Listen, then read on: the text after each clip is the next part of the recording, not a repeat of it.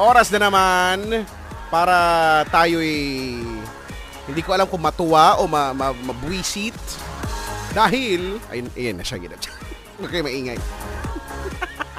Eh, baka may sinasabi ka na naman dyan. Wala, wala akong sinasabi, no? Eto na. Sige na, para kwentuhan tayo ng magandang kwento ng alamat, nandito na si Lola K. O, sige, ikaw na muna rito. Mabuti naman kala ko kung ano-ano sinasabi niyo. Eh, hello po sa mga nakikinig. Good evening. Sa pagbubuka ninyo, mga apo. ako, si Lola Kay. Lola, labas muna ako, ha? Eh, sige, wag istorbo naman ito'y nabuho. Ako'y nagkikwento. Lumabas ka muna doon. Huwag kang gagalaw na kung ano-ano? Eh, hindi, guy. Alam ko na ito. Sige ka, ako mananagot yan. Kabalik din ako agad. Ito, kaya itong chikong loko na ito. Masyadong, ano, ang kulit. Eh, hello po sa inyo. Ako ang paboritong lola ng bayan. Ang pangalan ko ay Lola Kay. At ito na. Ang magandang kwento ng alamat ng niyong. Noong unang panahon, sa malayong malayong lugar. Ay, napakalayo. Ay, naman na mapipipisli ka sa layo, ha? ay, mayroong isang binata na ang pangalan ay Gardo. La, alam ko na yung pangalan mo. Gardo na naman, no? Ay, oy, nasabi ko na, eh, nagigialam ka. Ay, sabi ko na nga ba, Gardo. eh. Ayo, bumalik agad ako dahil baka kung anong pindutin mo dyan. Eh, ano ba ito? Yung gulo-gulo ako yung nagkikwento, kayo naguguluhan. Ah, sige na, sige na, magkwento ka na dyan. Ayun nga, eh, binata si Gardo.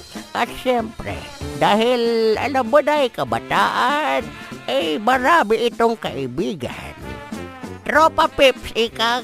At isa na rito ay si Kurokotor. Eh, lagi silang magkasama sa kahit saang ba, ano, lugar at pareho nilang ginagawa ang mga bagay-bagay na silang dalawa. Isang araw, napagdesisyonan ni Gardo at ni Kurokotor na pumunta doon sa bukid upang tignan ang kanilang mga pananim. Laking gulat nila ng pagpunta nila doon sa may bukid. Eh, merong nakita silang puno na bigla na lamang naan doon at hindi pa nila nakita sa tanang buhay nila.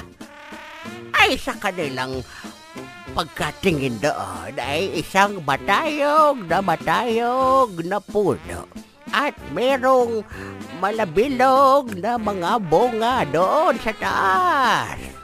Ay mahirap akitin. Nung kanilang nakita ay takang-taka ang, ang dalawa lalong-lalo na itong sigardo at napatitig doon sa puno ng mga 17.2 minutes. Wow!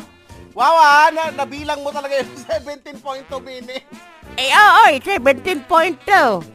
Nakatulala doon si Gardo. Habang si Kurokotor naman ay sige sa paghahanap ng mga ano, pwedeng pitasin at makain ng mga bunga sa kanilang pananim. Si Gardo ay nakatanga lamang doon. Hay, hindi niya alam tinatawag na si ni Kurokotor. Sabi ni Kurokotor, Kurokotor, Nabubulol.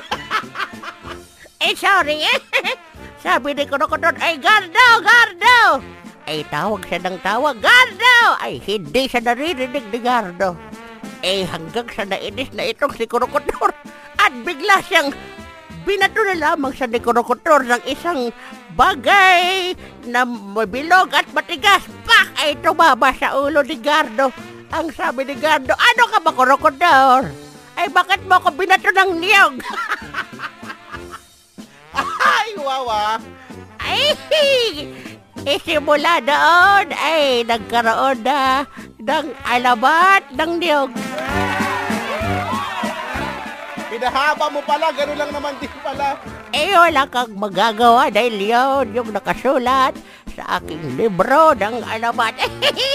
Ako po ulit si Lola Kay. Hanggang sa susunod na kwento ng alamat. Tandaan, ang aral dito ay Huwag patanga-tanga. Sabi ko na nga ba yun, yung kwento, yung aral mo eh, no? Malis ka na nga dyan, ako na nga dyan. Eh sige, pinapaalis na ako nitong dabuhongan eh. Paalam na sa inyo mga apo. Bye-bye! Niloloko mo lang kami dito. Ay, ako. There you have it. Si, si Lola Kay po, mga kaibigan. Nangiinis lang. Eh, ikaw nang bahala. Ginataan yon ginataang ano. Langka, ang tagal ko nang hindi nakakakain nun. Eh, walang ganon. Bahala ka na magsardinas ka na lamang. Nagtanong ka pala, salamat ah. Umuwi ka na nga doon la, baka malamigan ka pa eh. Oh, wag daw patangatang. Yan po ang alamat ng niyog.